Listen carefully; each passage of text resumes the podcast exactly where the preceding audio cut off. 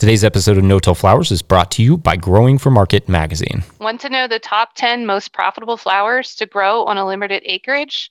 How to manage a greenhouse for cut flowers? Or how to structure a profitable farm business? Learn all of that and more by subscribing to Growing for Market magazine.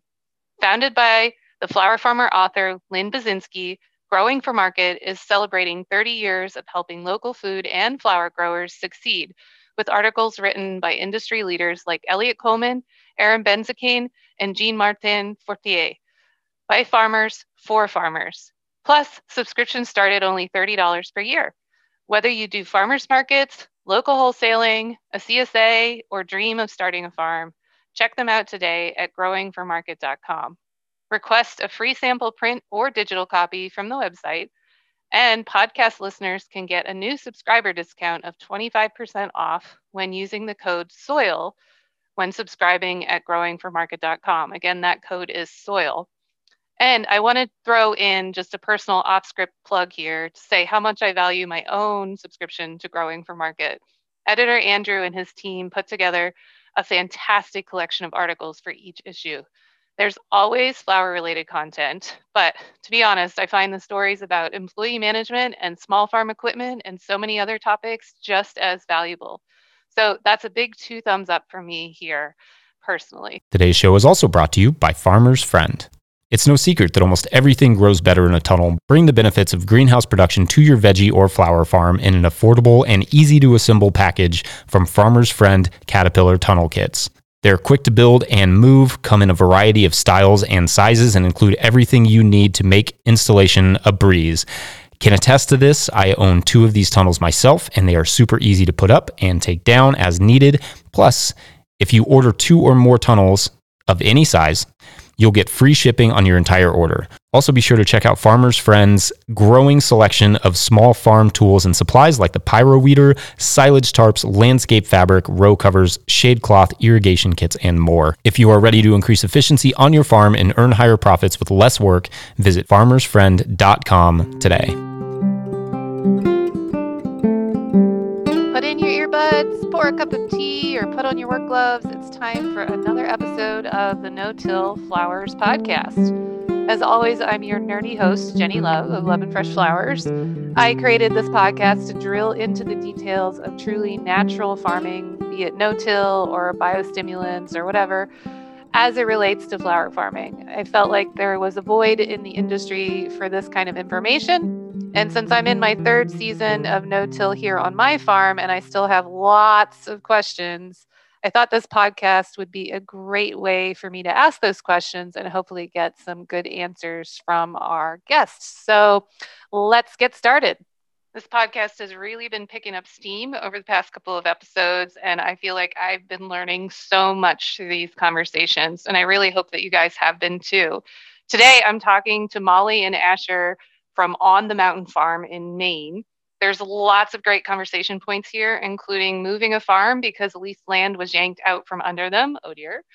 Uh, turning a hayfield into a really productive flower farm without ever breaking out the tiller, woohoo, which is how they came to love tarps so much.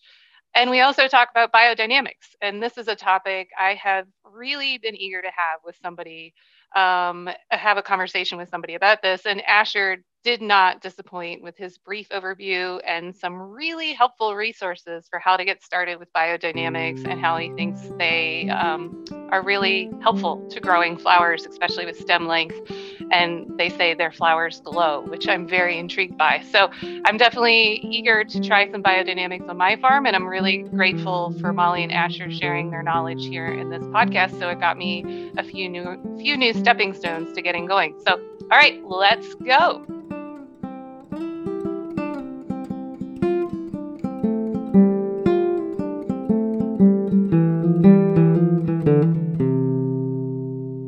Molly and Asher from On the Mountain Farm in Maine are with me today, and I have a feeling this is going to be a really fun conversation. So let's start with your eleva- elevator speech, guys. Um, basically, like, what are your farm beats, and what are you guys generally about up there? Well, we are located in the Mid Coast region of Maine. We are about an hour and a half north of Portland. We are right on the coast. Um, we're in a region where a lot of people have vacation homes. There's a lot of weddings. People come up here like just to get married. It's really busy in the summer. Um, it's really cold in the winter.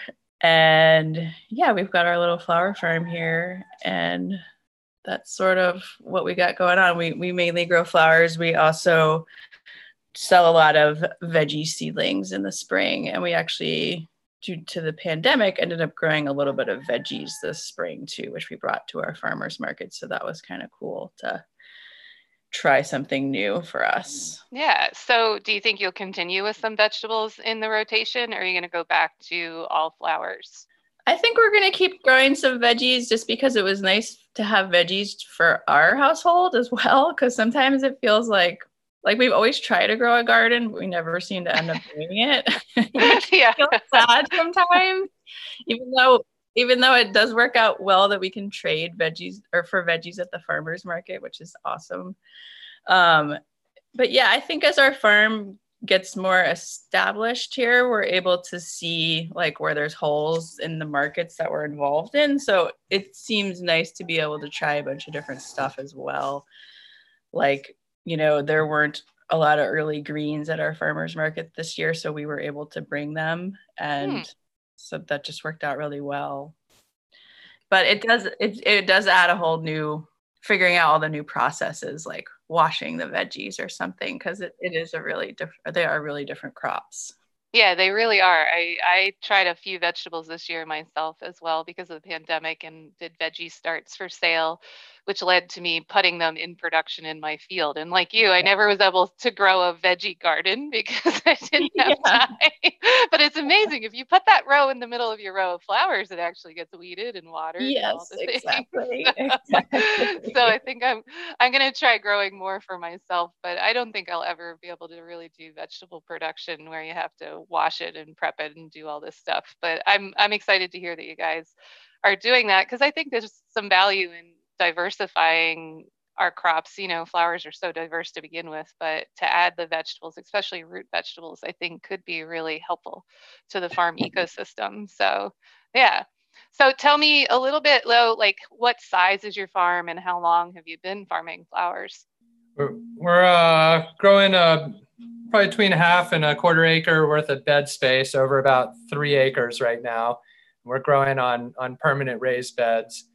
Um, don't have a tractor, so that's kind of led to how we've developed the farm this way. Um, and we, we are putting in more perennial crops each year. Um, so that, that's kind of starting to change the farm a little bit. And, and like we said, we're doing a bit of veggies too. We're just trying to kind of stay diverse so we can stay more local um, and not have to just grow more and more flowers and then look for more and more markets for that. Started our farm in 2015. So we started our yeah, we started our farm on leased property. Um, Maine has a lot a lot of help for farmers. Um, so we were able to um, get linked with a farm through this program. I'm not even sure it still exists anymore, but it's called FarmLink. And so we were able to lease a farm. So we leased the farm for two years, and then we found this property, which is about 45 minutes um, from our leased property, and it was a hayfield. So we then lost the lease on our leased property and we had to move here. So we moved into a shed. kind of unexpectedly, we found out like we had our greenhouse running and like found out in like March we had to be out of that house by May, but they allowed oh, us to lease on the field. Yeah. So we were allowed to keep growing there. So we, we kind of lived in a shack here on this new property while we tried to get our greenhouses moved and stuff during the season. Yeah. And, so and we yeah, our the people who own the house got divorced and so oh. I had to move back into the house. so Oh, yeah. I was wondering. Yeah, I was like, yeah. what circumstances were there yeah. behind that? so we moved we had we had gotten this land the fall before and we had put up a little shed building. So we moved into our shed and we had like a hose for water and an extension cord for power and we spent that summer building our house and moving our farm and farming the the leased property 45 minutes away. So Wow. it was Wow. really crazy and I I do not recommend ever doing that or ever having to move your farm. Like farms are not made to be moved. Um so that was 3 years ago. So we've just been um trying to get, you know, turn a hayfield into a farm basically while building a house for the past Wow. years. I have a lot of a lot of questions about all of that. So one of them is to start with, because I, I know a lot of listeners are going to have like they're starting out flower farming and they're going to be on leased land. And I know I was on leased land and still am, um, but originally was on a much uh, smaller plot. Um, tell us what you would change about that lease arrangement now in hindsight that would have helped with this scenario. Do tell. I don't know that. I mean, the lease went all right. It was really unexpected circumstances for everybody. So I don't know that, that we could have anticipated it. The, the, the house wasn't ever offered as like it was just a year by year lease. It wasn't really ever offered long term. And and they did they worked with us and they were very kind and they they allowed us you know to continue to farm there and they helped us flip on the irrigation every now and again when we couldn't make it out there and and you know we, we kind of worked it out. Um, but we, being on leased land was challenging and it, it definitely limited what we did. We, we definitely did not do much perennials. We kept everything in annuals. We, we were kept everything almost packed up and ready to go because we, we kind of knew that could happen at any moment. And um, we, we had been saving and, and trying to get our own land for a couple years there during that lease. Um, and so we were somewhat prepared for finding a place eventually that, we could afford and and it all kind of just came together a lot quicker than we thought it was going to it sounds like it. so, what was it like to take a hayfield? And was it being was it a hayfield actively, or was it an old hayfield? But like, how what was it like to take that and turn it into a productive, biologically active um, flower farm? um it, it was it was neat it was uh we, we got to do things a little more ideally. I think on our first property when we got that lease we had to prepare a field there so quickly that that was that was the last time we ever tilled. So we hired somebody to till that orig- initially for us on that lease property and we put in our first field and immediately saw the effects of that as our raised beds sunk really quickly. And we just saw this huge loss of organic matter and all of a sudden our whole field that we were growing in was sitting like a, an inch lower than the rest of the field around it that still had sod on it. And um, that was a much sandier soil also. So then when we got to this new property we're in a much heavier more clay soil here um, sort of almost the edge of a marsh area in, in coastal maine. So as, as much of coastal maine is um, we're lucky we don't have any rocks here. We've yet to really find any rocks, but uh, we're we're uh, we, we got to start a little more ideally here. So we ended up tarping the fields here, First we Hmm. spread rock dust. and oh yeah, we we first spread rock dust all over the whole property, um, which we got from Pioneer Valley basalt, um, which is out in like western Massachusetts, um, and that kind of helps fix trace elements, trace minerals, things like that. It brought more silica into our system, um, and and just helped loosen up the soil a little bit as well, um, as it's more more sandy. And had you done a soil test and that's why you decided to do that? Or was that just like, oh, this probably can't do any harm and probably will only do good. So we're just going to spread it? Like, what was the deciding, the way to decide to spread the rock dust? we we did do some saturated paste tests at first just on the field and we had a, a, a an agronomist come out and look at the soil with us because we also had a high water table here which we have in much of maine um, and some other things that we were you know nervous about because we only got to see it um, in the spring we hadn't seen it go through all the years and we knew the property was so affordable it would sell if we didn't jump on it so we did our best to kind of, you know, see that it would be a good agricultural soil. And then um, from there, we started just amending just basic stuff. We just tried to, to fix pH a little bit with a little bit of lime. And then we tried to fix a lot of, you know, the trace things that were a little off just from spreading some rock dust.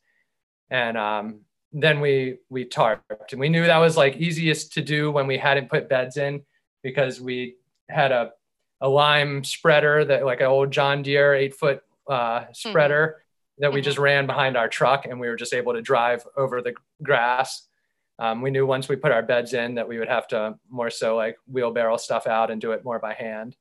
Yeah. Um, so we just went ahead with one big application of that and we ended up doing about seven tons per acre of rock dust. You can do up to like 10 tons per acre, and that usually will fix most small things for about 10 years, they say. Oh, um, wow. I didn't know that. That's fantastic. There's a lot of theories on rock dust. So, yeah. I, you know, depends on who you talk to. Right, right.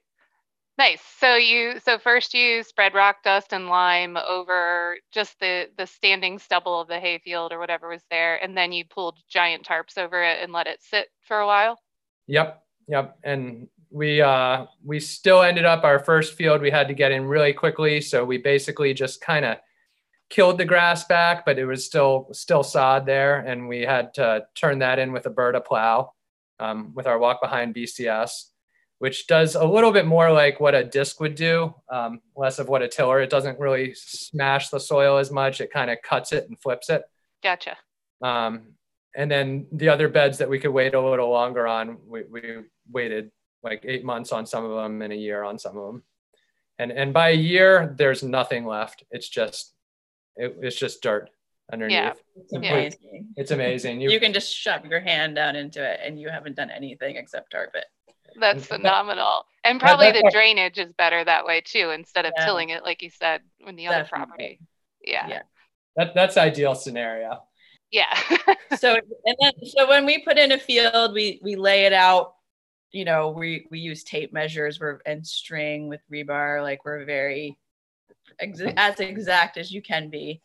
And um, we use three foot beds we originally started with four foot beds, but we just found it was just too hard to, hmm. you know, plant and to reach. You just felt like you were kind of straining a lot. Yeah, I totally agree. Yeah, and we and all of our beds are hundred foot beds, um, and so we use the Berta plow to shape them, and they're pretty high. They're probably like four inches or five inches tall um because we do we do have a high water table and we do have wet springs. Um and so i don't know it just works really well to have kind of these higher beds and we're able to get into our beds right away in the spring and we never would be able to do that if we were using a tractor. Like we would just destroy the fields yeah, yeah we get very muddy here. Yeah. Maine has a pretty serious mud season. So i've heard.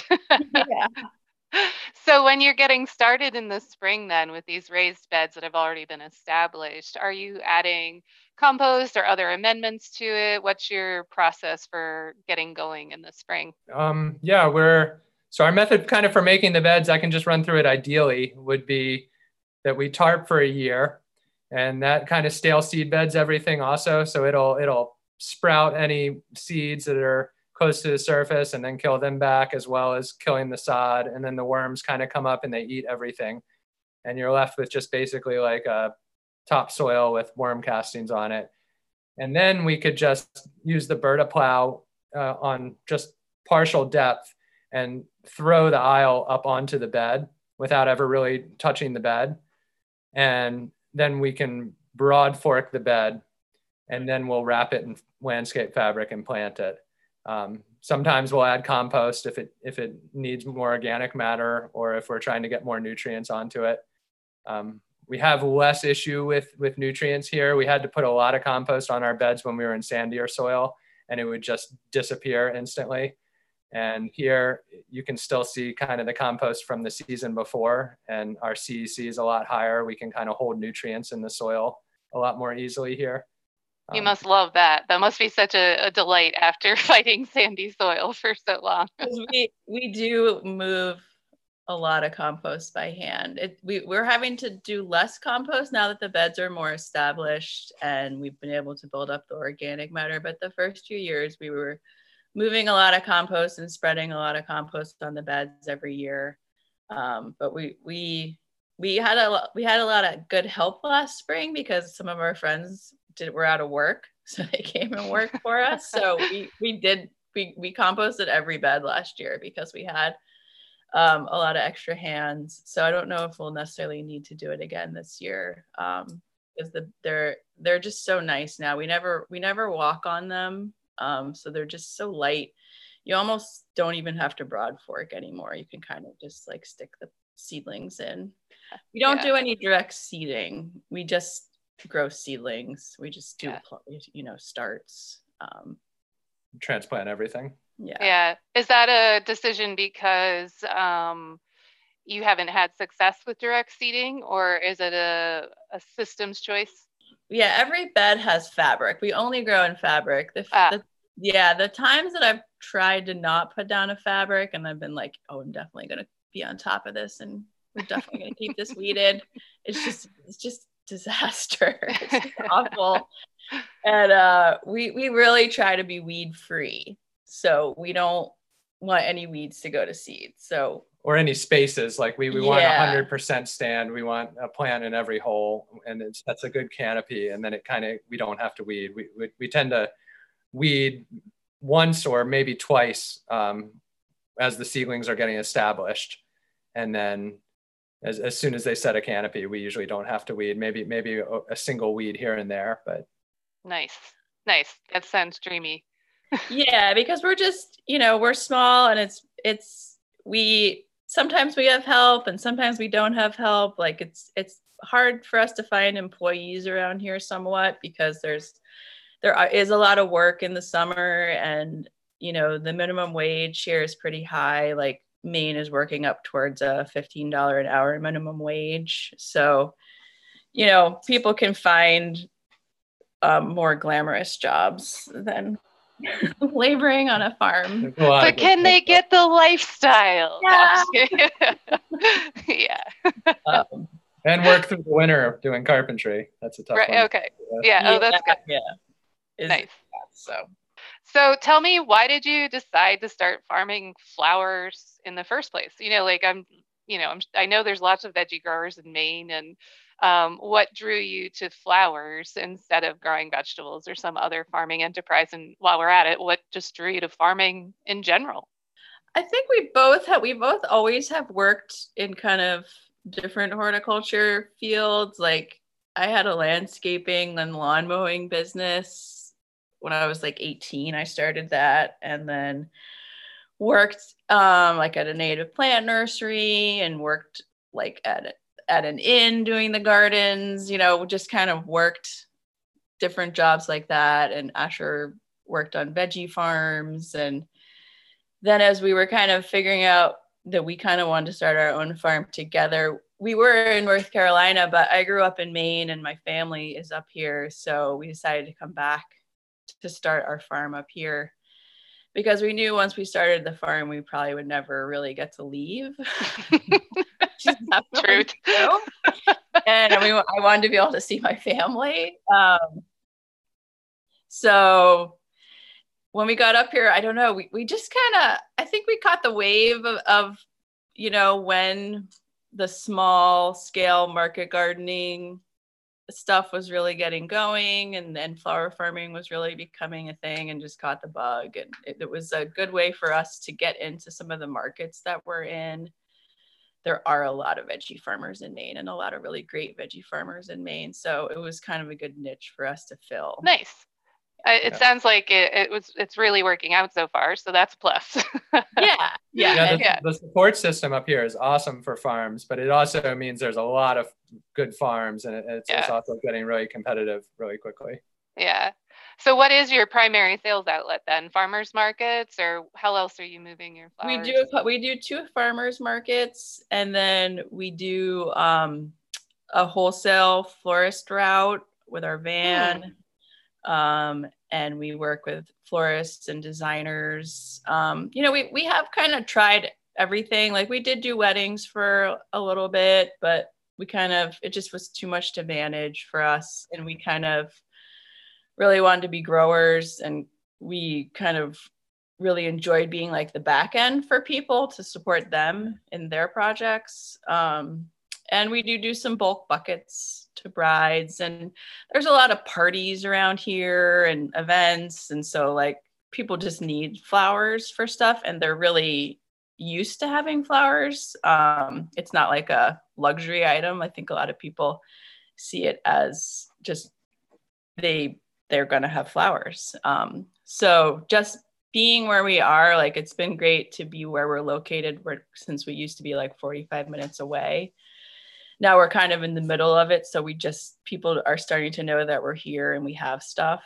Um, and we do some like grocery store bouquets and we kind of just do like a mix of stuff. We we're always just making sure we can use every stem and get it to somewhere.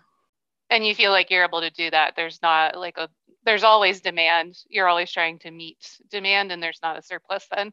At this point yeah we're usually don't really have any extra. That's awesome. Yeah, yeah we have because... problems just like managing all that and and getting enough help and like making it work because we do work really crazy hours in the summer. It's been hard to spread out our season because people don't get up here until the summer and summer in Maine is just really full out. I think in a lot of industries up here, most people make their money in the summer and then it's kind of, you just kind of hunker down in the winter. Um, so we haven't really been able to, just like spread the work. Spread it out. Might yeah. Like. yeah. We make the majority of our income for the year in about four months. wow. oh my God. Which are a lot of long days. Yeah. Talk about pressure though. Holy moly. Yeah. no wonder you're working long days. Yeah. No days off. Especially with a year like this one. Oh yeah. Oh my goodness.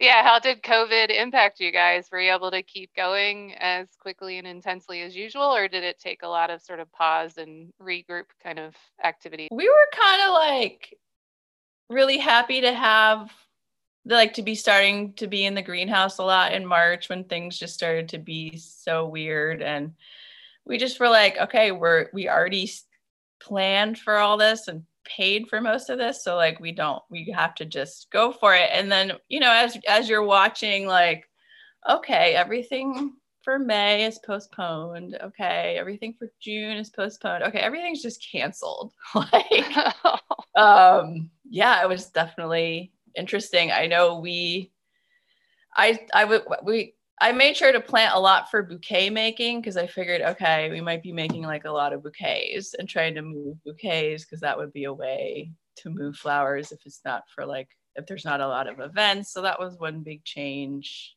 And then we also like started every every veggie seed we had in our stash and every, I used every pot that we had because we couldn't they were like you couldn't get pots soil anything. yeah so we we were we sold we yeah we sold tons of seedlings which we usually do like a little bit but we did a lot of seedlings and i'm trying to think we also yeah we did the veggies and we just kind of kept moving and it and it all worked out you know we just yeah as, as kind of the events went away the forest got busier with like day-to-day stuff and a lot of the designers started doing like pop-ups and, and different you know everybody was kind of working whatever angle they could to get flowers out to people and people were being really supportive of small businesses up here in maine so everybody kind of everyone we know pretty much was able to hang in there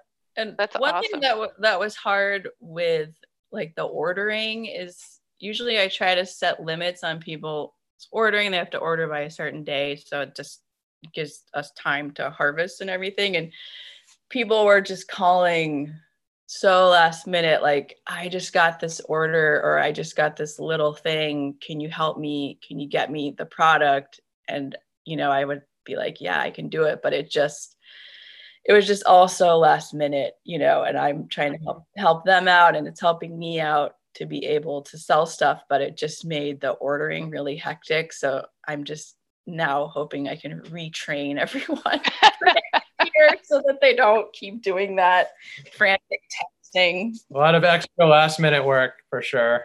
Yeah, yeah. And was that because suddenly people decided to get married on the spur of the moment because i'm guessing a lot yeah. of the weddings in your area are destination and then that must have gotten closed down essentially in maine i would Yeah, it definitely got closed down. And yeah, then, and then, but like somebody would be like, oh, there's a little cocktail party, or oh, there's somebody is getting an arrangement for this or whatever and and they would be like getting all these like little last minute orders or like something would come up you know at the very last minute of a small gathering or a dinner party or a barbecue or something and they would be like can you can you get me stuff and i'd be like sure yeah. And, and they'd suddenly have a bigger budget for the flowers because they had canceled all their catering and all their you know right. large events so they just wanted to do something real pretty with just their family yeah and september got really crazy because it there were so many elopements because i think people were like oh it's kind of now or never. Right.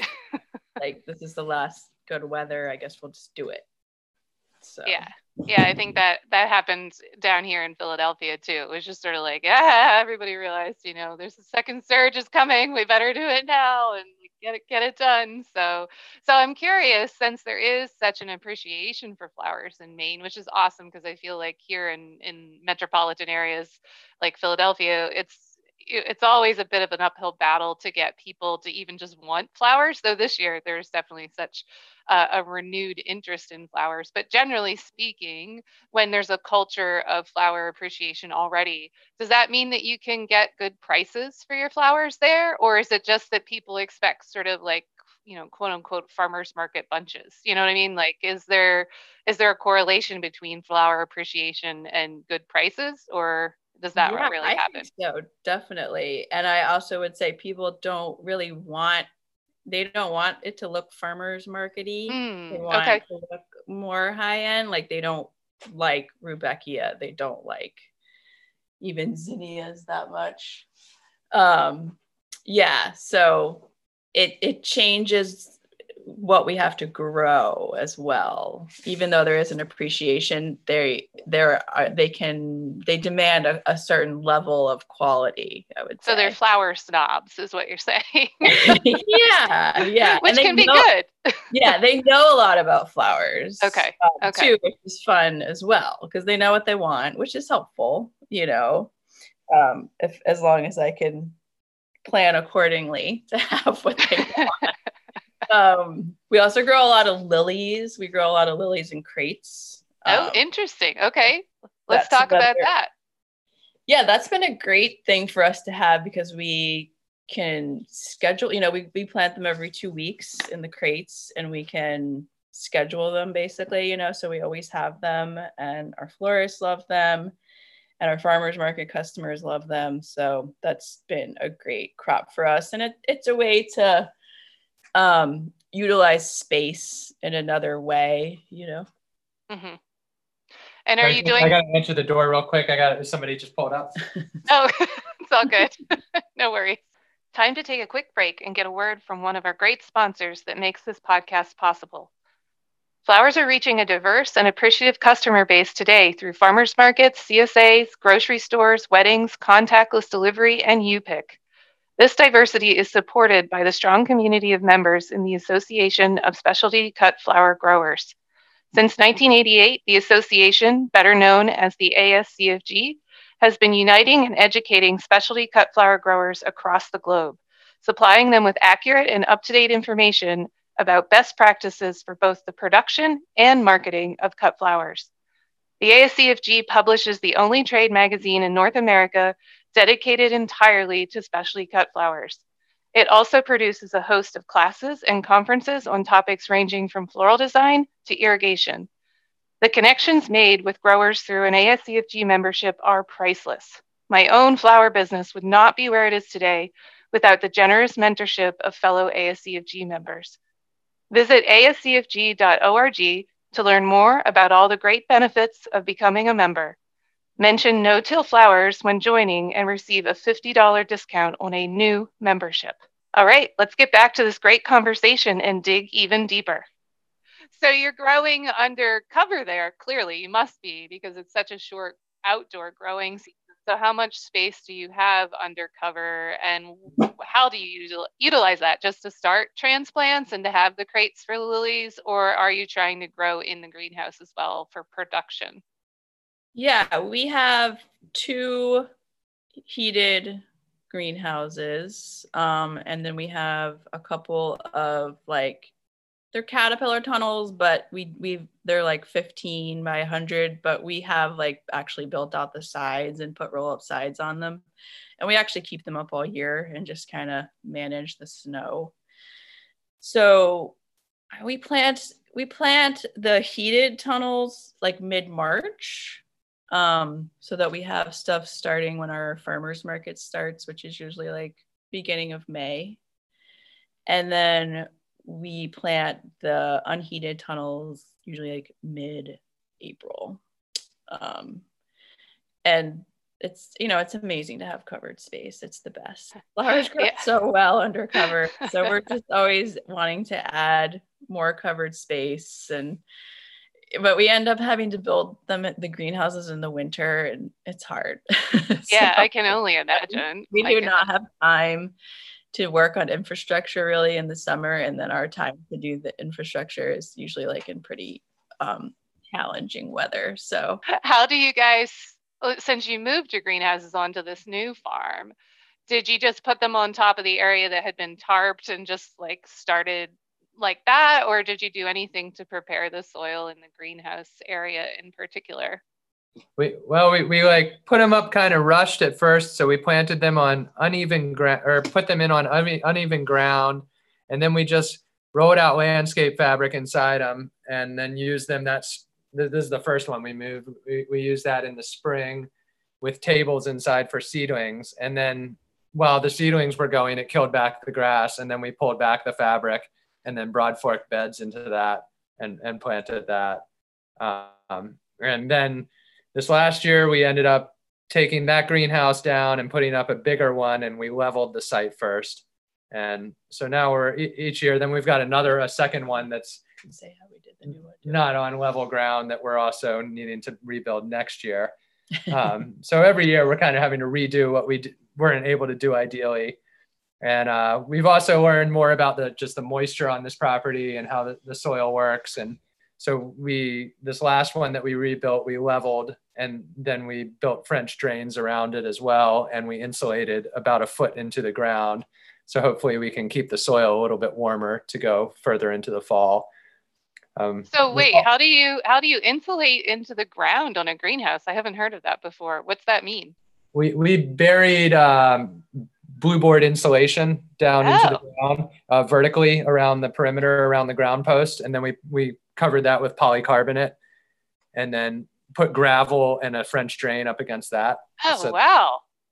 That's that's kind of blowing my mind because I, I haven't maybe this is really common in colder growing areas but i've never heard of that down here. And then how deep did you put that in and how effective is that for soil temps in the house we went about a foot deep on this one. Um, we're, we're, not sure as we haven't seen it go through the winter yet. We're going to find out this winter. Um, th- this was a technique we learned about from uh, Paul and Sandy Arnold, who are farmers up in New York State, um, veggie farmers, and uh, they, they do a lot of season extension techniques and stuff like that. Wow. And they, they've um, mentored a lot of folks that uh, have farms here in Maine. I think um, I think Conor at Neversink Farm uh, maybe also does that as well. I think it's a you know it's a way that people are growing further into the shoulder seasons and in the winter. And and you can also if you can keep the soil warm you can you know keep the air temperature cooler. So yeah we're just always trying to manage that type of balance. Well long term i think we would move hot water through the perimeter as okay. well um, okay. But we just haven't gotten to that point yet, and we can't afford a boiler right now. yeah, but I, I, assume that having the sides insulated to begin with is going to make the hot water much more effective in the end. So yeah, I think so. I think so. Yeah, nice. Mm-hmm. I just can't believe you you put up a greenhouse and then promptly took down that same greenhouse. it was it was yeah, it was you have to kind of laugh at a certain point. None of it's been ideal. Nothing we've done has been ideal. Yeah. So the, so the lesson learned is that if you have time to watch your land and yeah. see the water and everything else that happens, maybe. Yeah, I mean, if you can afford to rent the equipment to get the land graded, you know, it's there's so sometimes you just have to do it because you got to keep going and you know that you're going to need it in the spring. So, yeah, exactly. It is still better to get something done than to never have gotten it done at all. Yeah, and I mean, we, yeah, and we we had this. So we just finished this green this new greenhouse like a couple weeks ago, and uh, it sat in a pile for a year and a half. So you know, it's it and just, now we've got a bigger one up, yeah, so it's it, good. It just it all takes so much time. So. Yeah, it really does. Do yeah. you bring in do you bring in any crew to help you put those structures up, or are you guys just managing it on your own? We just do it with each other. yeah. My hat is off to you. I've, I've built two hoop houses, never a greenhouse. Yeah, this was the biggest plastic we ever pulled by ourselves, and it was it was a lot. It's no easy task, that's for sure. yeah. um, well, tell me a little bit more about what you're. It sounds like the the farm is really growing here. That you're still in this like sort of you know dream it build it expand it. Um, what do you think your ultimate like size of your farm would be and how many structures do you think you'd like to have? Or do you feel like the scale that you're at at the moment is good for you know the level of you know life work balance? Not that there is such a thing but you know talk talk to me a little bit about what it feels like to be at this stage in your growth. Um, i think if things are starting to feel a little more manageable like we have you know a good amount of fields in and the fabrics are burned and we at least have like some greenhouses up you know so it, it doesn't feel as frantic. We have a house built. We have indoor plumbing you know like all these things. Warm shower. Yeah we have uh you know we have walk-in enough walk-in cooler space and we so i feel like we we've gotten over the hump of infrastructure right now. For a sec we we just put in a our first big woody planting this fall, and that felt like really exciting because that's always, you know, when you have your own land, it's oh, exciting oh, yeah. to get your perennials in and stuff. So it'll be fun to see how that goes. Yeah. Um, I, I think for us, we've we we try to keep it at a level that we know that the two of us could manage since we have had such a hard time finding employees. So we don't want to get ourselves in a bind of you know, just being stuck, not being able to get the work done. So we're trying to stay at a realistic size. I think just figuring out how to spread the workload is going to be important to us. Um, and I'm sure we will always want more greenhouses. They're so great. But they are. yeah. So I don't see us I don't know how many more we will be able to do or that we have like good spaces for that are near like water and power and everything. But and there's other things like we don't have water in the greenhouses. Like we have to run a hose and fill tanks. And then like, you know, there's certain things like that that would be awesome to have, like running water in the greenhouses and just some things, things that always like make life easier. right. It, you know, we are we, our farm is very laborious. Like we do a lot of labor. So yeah, it sounds like you don't have a ton of big equipment, so it's a lot of sort of human scale yes. um, intensive backbreaking. Yeah. Whenever I hear human scale, which I try to farm at a human scale, but to me that just reads that's code for break your back over. Yeah, yeah, yeah. Have you found a way to have you found a way to use your BCS to streamline anything? Have you have there been any sort of like farm hacks that you guys have come up with that help?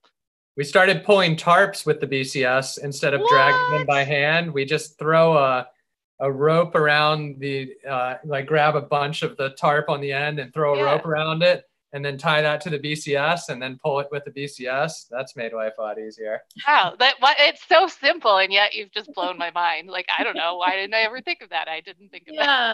that.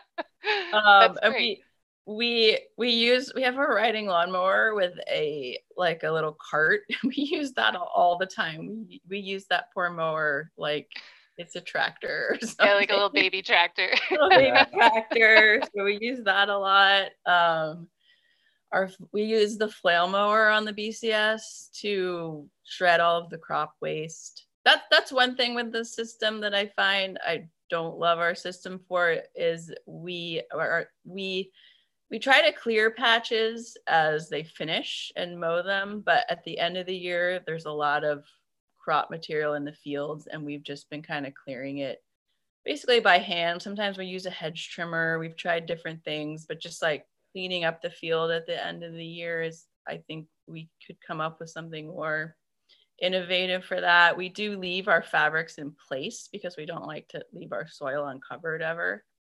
And we've found that we just rock bag heavily every, all the aisles. Like 10 bags down every aisle. Every so it doesn't blow away. Yeah, so Yeah. it doesn't blow away because if anyone has ever chased Mhm. landscape fabric or a tarp, We you- spent a couple yeah, winters doing that. It's Yeah, awful, so. It's no fun. And then you just don't sleep at night. If you're like me, I, there back in the day, I just wouldn't sleep because I'd be like, I'm so afraid of what I'm going to walk into tomorrow. and our, our landscape fabrics are so precious to us because we want them to last and they take Yeah. so much time to burn that we just try to be really careful to not to like let them get shredded or anything. Yeah. So have you guys tried cover cropping at all up there, or is it too cold? So there's like not enough of a window of a season to do cover crops in We there. just don't have the crops out of the field long enough to get a cover crop established. And, Okay. and then we, we'd kind of like, you know, be limited on which ones we could do because we wouldn't be turning them back in. So it would have to be like a winter kill, like a, a radish or something.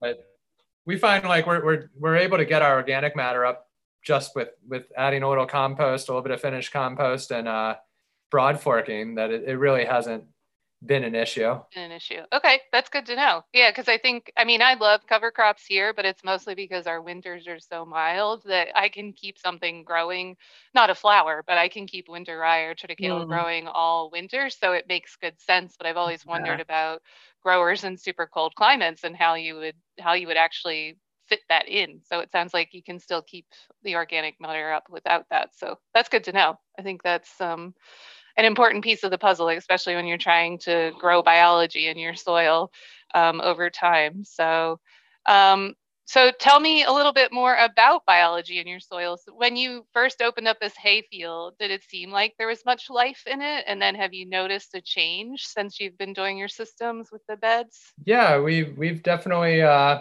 a, a lot of methods we're following too, or we're copying from other farms. Like uh, Singing Frog Farm has been doing a lot with organic matter out in uh, Sebastopol. They're vegetable growers um, in California, and they've been doing a lot with like adding compost and broad forking and and um, using a lot of these practices that we're doing. And um, there's uh, also an association in uh, Massachusetts, based out of Massachusetts, Dan Kittredge. It's the Bionutrient Association. It's doing a lot um, for this kind of, of style of agriculture. And so we're kind of grabbing a little bit from a bunch of different worlds. And uh, we're also following a lot of like what the biodynamic associations putting out with uh, biodynamic practices as well.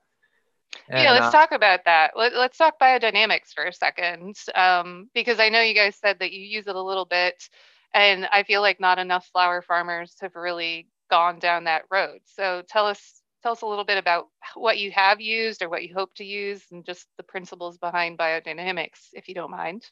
Sure, yeah, yeah.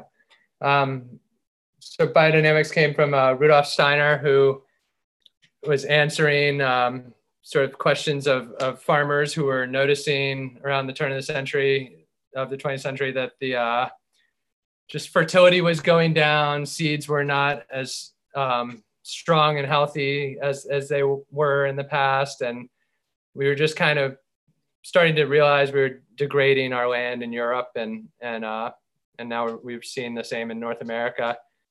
And so Rudolf Steiner, towards the end of his life, offered an agricultural course to kind of answer the questions of these farmers. And um, then he ended up doing this basically the seminar and explaining a bunch of practices. And uh, he didn't give a lot more information on it beyond that that seminar. So it's um, I've, I've taken a two-year course through the Biodynamic Association, and I'm still uh, not fully understanding everything he was talking about. But um, I, I can get behind the uh, idea of, of energetics and and bringing these cosmic forces, how everything in the universe is related, and kind of reflecting off each other and, and interacting with each other. And uh, he was most of his practices were based around concentrating like cosmic forces and things to allow fertility to be accessed within the soil. And um, it's a very different idea than like our our current scientific model based Yeah. around NPK and just kind of it's more of an extractive mining of soil and and just dumping large amounts of of mined things from other areas to replace fertility that's taken. Um, and and then you know we're combining that with uh, s- kind of the ideas that came out of William Albrecht and some of the people behind where the bionutrient stuff has come out, um, which is more of an idea of like soil balancing, and and you're kind of trying to correct all the little things and just keep the soil in balance, and that uh, combined with a healthy biology is is kind of allowing access to these nutrients that are normally locked up in the soil, but still might be there and might not need to be replaced. Um, and so we're trying to balance of all of it, and we've found like some neat things like when we put down the rock dust, eh, and we've done the rock dust in a couple sites now, and we've we've noticed our colors get really vibrant in all our blooms, and our plants seem really healthy. A lot of veggie farmers, when they use rock dust, get amazing size on their veggies. Um, we've always had great stem length on our stuff. I don't know if what part of our practices are causing that, um, but we've been very happy with our stem length. We've had very little uh, bug pressure, disease pressure here, even though we are kind of at the bottom of two hills and a really wet property that would normally be prone to a lot of disease. Um, we often like we send a lot of samples into our labs here if we see any disease and we've often had diseases that they, they say they've never seen elsewhere but we've never really had them in, in bad quant you know we'll have a plant or two get get an issue and we'll we'll send it to the lab but we've never really had any significant losses and even in years like this past year a lot of our friends had uh, a lot of bug pressure and we were not having a lot of bug pressure here we've just also done a lot to like encourage uh, birds and and other life around here. So we we kind of not sure if that's balanced out a lot of our bug pressure here. Yeah, I think birds are a phenomenal weapon for flower farmers. And I, I assume it would be the same for all veggie farmers or any kind of farmer. You know, birds are this phenomenal workforce that we can put, Yeah. you know, just be like, go out there, eat those bugs, take care of them. yeah, yeah. I mean, we always think of the birds and even the flowers as like our coworkers. So Yeah, we're all yeah. kind of working on working together. yeah, kind of honor them like that. I like to to really try to make friends with birds, which sounds kind of funny, but it's I think it really helps. You know, I've worked hard at befriending a bunch of wrens on my farm and providing them with the right habitat, and in return, they've you know they've been um, really wonderful to raise. Uh, two or I think the one had three broods this year, which was crazy in the one box. And and then so then you know they they fledge you know four or five babies and then those babies stick around. And the next thing you know i've got an army of wrens which they are so good. That's great. yeah i think birds are underutilized or a lot of different wildlife for helping. But i want to go back asher if you don't mind to the biodynamics a little bit more. Um, and is are there any applications or preparations i should say that seem that you've tried or seem in your studies because I I'm really literally at the very beginning of bio, biodynamics myself and trying to um, pull information out of that that applies to flowers. So in your studies, have you noticed anything that you think would be super beneficial to flowers in particular, or is it kind of just a, a sort of broad spectrum concept for any farm? And there's not really anything specific to flowers. Yeah, I, I think it could all be very helpful. I think uh, you know Steiner focuses on silica a lot. I think silica could be really important. We've got a lot of equisetum here, and so we are definitely leaning towards doing the equisetum. Uh, in I'm so with- jealous. I want that here. I don't have any. Come visit. I will. I'll bring you my nettles. I've got really amazing nettles. oh, that's great. nice. Yeah, yeah. The nettle teas, a lot of a lot of those ferments are, are really neat. We uh we haven't been able to make preps here. We've we've purchased a few from the Josephine Porter Institute and used them to like inoculate compost and things like that. Um, but we have a high water table here, so I've actually been discussing with other biodynamic practitioners up here how to do the preps because they require being buried in cow horns, and um, I think I'm we're what we've come to is we're going to need to build like a big mound to get up above our soil water level, but to also be able to like bury two feet in the ground. Um, wow. So we're looking into doing some kind of mound site where we could make the preps ourselves here. But that Um, might actually be great because it'll be easier to like one of the things that's kind of stopped me, not stopped me, but you know, it seems like a challenge for biodynamics is the bearing of the preparations because I have really rocky soil here. so, Yeah. unlike you guys. Yeah. so getting two or five feet down is like essentially almost impossible. Yeah. Um, so it, I like this mound idea. I had never thought of that. Do they fit to the people you've been talking to? Do they feel like that's still got the same cosmic forces, even if you don't actually, you know, sink it down? Yeah, I, I think everybody thinks so. And I think it, it does seem like it would be more beneficial to get as many materials as locally as possible. So we can get like manure from our neighbor who has a, a dairy cow and, you know, we can source most of the stuff from, from right around here and then having it buried on this land does seem important. Although, you know, the Josephine Porter Institute down in Virginia does make preps uh, in mass and a lot of people use those.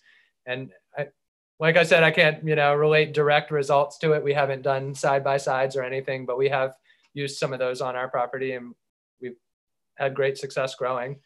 Um, we're, we're also dialing our fer- fertility off of saturated paste tests and trying to fix trace elements in it, fix, you know, anything that's kind of out of balance.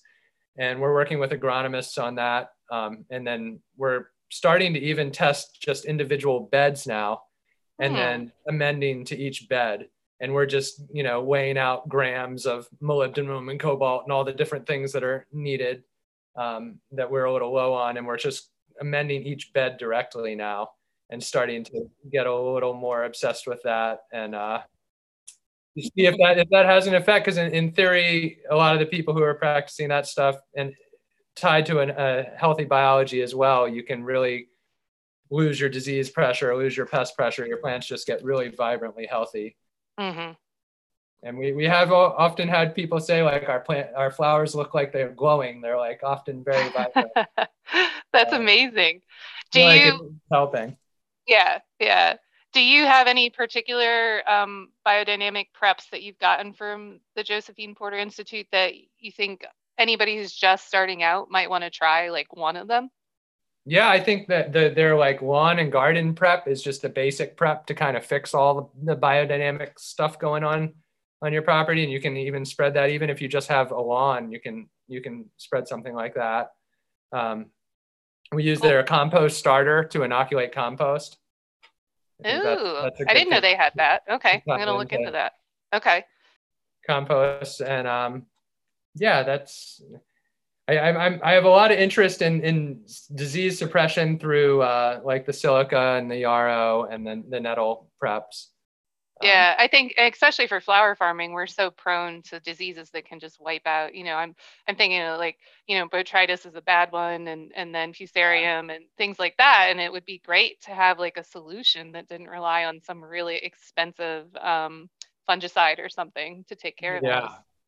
Yeah. And, and there, there's also options like you know the trichoderma and uh, Bacillus subtilis. We use some some stuff like that if we see issues coming in, um, like powdery mildew on delphiniums or something. Um, we, we definitely will uh, often use the trichoderma on uh, when we're so pre-soaking corms, hmm anemone, ranunculus, stuff like that. That's prone to more like botrytis and stuff. Yeah. Yeah. Yeah. Those are all um, excellent to use. I want to ask you about the saturated paste test because I haven't done one yet. I mean, I intend to um, hopefully, but if the, if the ground stays thawed out, which I'm not sure it's going to now, as I wa- as I, as we're talking, I've seen an inch of snow accumulate in front of Oh, my eyes. So um, heads up, nor'easter coming your way um, but uh, but um, for the saturated paste test for listeners that don't know what that is, and can you tell me why you're doing those instead of just your average soil test? Um, our, our average soil test up here in Maine is really based around uh, University of Maine works with a lot of potato farmers. So it's Mm, it's not the most relevant um, to what we're growing, and we're we're using Logan Labs. They do a little little more in depth, um, or have a little more in depth options, and uh, that's kind of recommended from the agronomist we're working with. okay. And and we're we're taking a lot of advice on these things. You know, I I, I there there's some great publications like uh, Acres USA that uh, Charles Walter started that is, is great for uh, soil balancing information. Um, he's got a great book called Eco Farm. That's a great uh, read. But it, it's all very, if you didn't study agronomy, you know, it, it can be thick to get through. Right. Uh, um, do you, have you found? Science of Agriculture is another book I, I reference a lot. Okay. Okay. And are there other books that you found related to flowers or you're just pulling everything from veggie? I mean for myself so far i've basically just been pulling a lot of information from veggie farming and and even larger scale through acres usa and stuff. Are there any other books though that you think um, really hit the nail on the head? Um i mean we have so many books. Yeah. me too. yeah. I think we we definitely are have looked at a lot of veggie people and i mean i think like the market gardener was one of the books mm-hmm. that really helped us set up our farm and lay it out. Um, and Curtis Stone, his stuff too. We're, we're in uh, Jean Martin Fortier's class, the, the market oh, you are? course, and we found yeah. that really helpful. And nice. You know, we, so we kind of have to ch- adjust the application sometimes, but yeah. it's all the base, same basic information. Same. Okay, that's good to know. It's good to know that you you know somebody who's done flowers can still tap into that information. Nice. Yeah. Yeah. So, what flower crops have you found for yourselves to be the happiest in your system? Is there any crops that seem to really thrive for you? And you know, and it's not just about it being no-till and biodynamic, but you know, um, what seems to do really well on coastal Maine? You know, in your zone with a high water table. yeah, we're pretty happy with everything. You know, we've we've been mostly like we we've grown this way pretty much our whole time growing. So it's hard to say like what wouldn't work well but like all the crops that we've grown have grown pretty well. We haven't run into too many issues or things that we just don't really grow. The one thing we don't grow a lot of that was like a hard decision and we went back and forth on a lot is dahlias because mm. it doesn't they you know one thing we've learned is that you kind of have to tap into like the identity of your own farm and not just you know do what everyone else does but that it can be kind of specific to your property and what you're able to do and your region you know like that each farm really has its own identity and, and that's an awesome thing to to cultivate.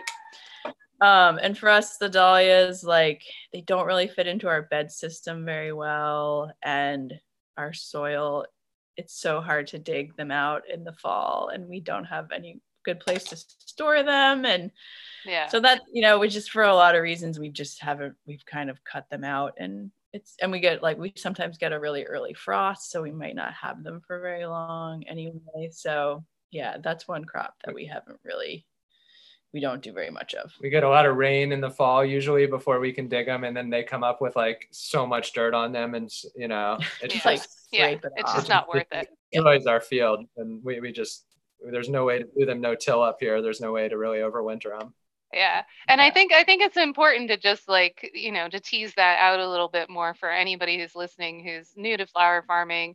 You know newer farmers always get that like hunger to grow everything yeah. especially all the super sexy crops that are like everywhere all over instagram and all of that. And i think it's really valuable to know that once you get to you know year five or whatever year it's really good to just decide wait this doesn't work for me. Like even yeah. though it's like super popular, it just yeah. doesn't work for me. And that's okay. It should you should be okay letting go. And I'm glad to hear that you guys have done that. And another resource that I that maybe people might have seen, um, there's a farm in Vermont called Footprint Farm. Hmm, and I don't know that she, one. Well, she's they're veggie farmers, and she is just a really neat person. It seems like, and she started this I think it's a website and she has an Instagram for it called Habit Farming. And she gives all these great um, resources of how they kind of do their decision making because I feel like that's an important part of farming is figuring out how you're going to make decisions. Yeah. We, we, also do holistic planning, which is another good book. Um, er, yeah. What was that? Holistic management. Holistic management. Um, to help okay. us like get an overview of, of, like what are we trying to do here you know what, what and yeah. how, do, how do we want our life to look like in addition to our farm with our farm um, so i recommend her stuff because she just gives like uh, she, I think she's just read a lot of books and pulled out a lot of stuff about management, um, about like how to figure out like what worked and what didn't, and what are we gonna do about it, kind of thing. Yeah. I think Um, I'm gonna have to check that out like as soon as we're done Yeah. with this Yeah, great. Great. So It sounds like really good winter reading too, like to Yeah. really dig into that stuff right now. Yep. So her her stuff's called habit farming, and then Okay. we we love the lean farm. yeah, Love love all those concepts. We deeply deeply use those concepts. I, I, I do have to confess though that I tried. It's still on my bookshelf, Lean Farm. Um, I tried to implement stuff, and then I got super intimidated, and so I like kind of put it down because it made me feel like really sheepish about some of my my stuff. But I feel like after several years, um, that book has infiltrated my brain and my my system. So for anybody who has picked it up and it's been like, oh wow, I am so not here yet.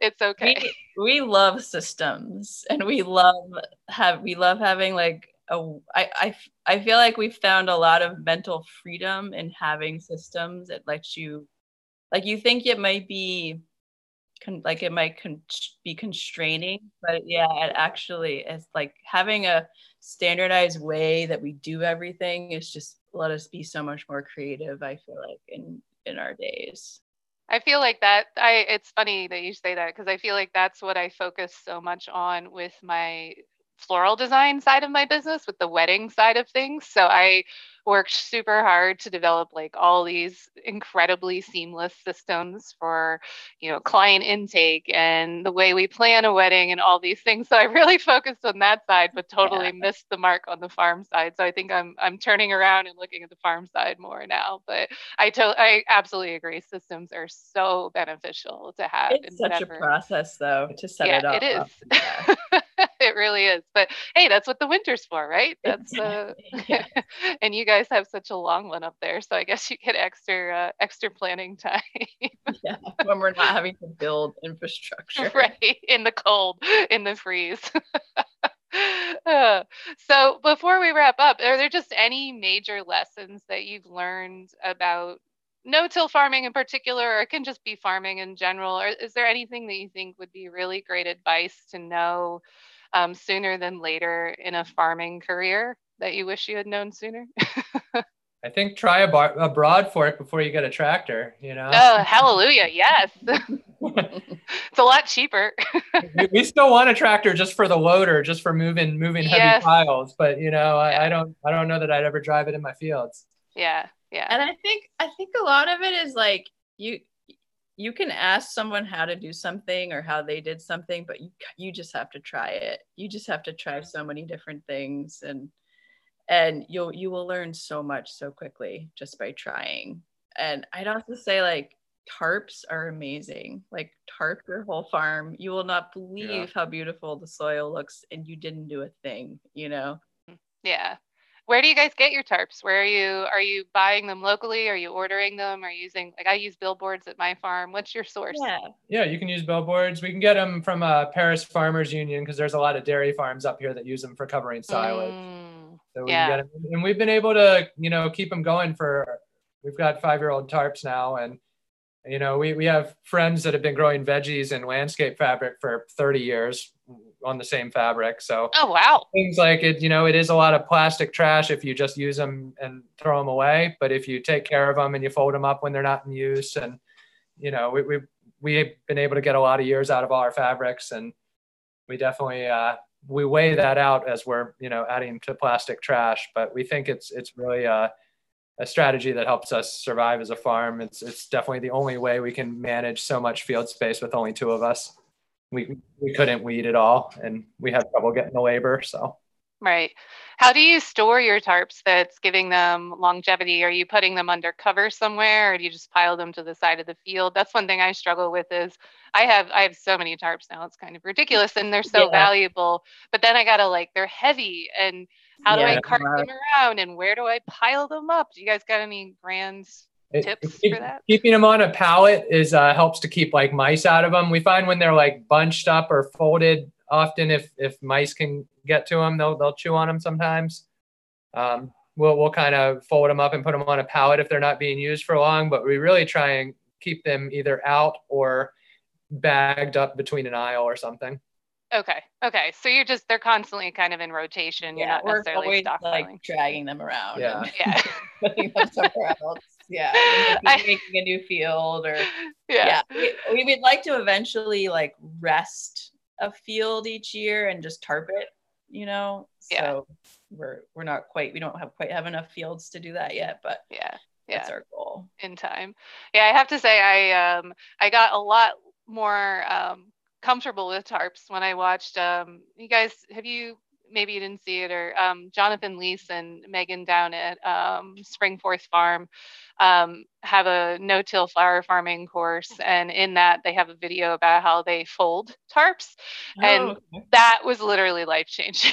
it was the, worth the price of admission alone just to watch Okay, that well, we'll video. check that. Well, maybe that'll be some winter viewing for us. yeah I, I highly suggest it just to um, because that was one thing my crew and i always struggled with was you know our tarps are like you know some of them are 200 feet long and it's like what am i Oh, doing with this thing Yeah, we stop at 100 by 30. We don't go Yeah. any bigger than that. Yeah. yeah I, I regret my decisions now trust me Yeah. And you can, you can get yourself pretty nasty, like managing a tarp for sure. yeah yeah yeah and they're just so darn heavy after a while Yeah. but they are so valuable so learning how to manage them and what the best sizes are is, is really critical Yeah. I appreciate the tip about the palette. I really should put mine up on a palette. It'll probably help a lot with some of the you sort of skunky smelling I stuff know, that happens. we know exactly what you mean. yeah, it's kind of gross. so, oh, well, this has been a delight, guys. I've really enjoyed talking to you. I thank you for giving all your time and, and knowledge to this. I feel like there were a lot of really good pieces that are coming out of this conversation that can help a lot of the other growers. So, I really appreciate um, all your knowledge. So, thank you. And I hope you winter well there where you Yeah. are. Thanks so much for having us. This was fun. Good. Yay.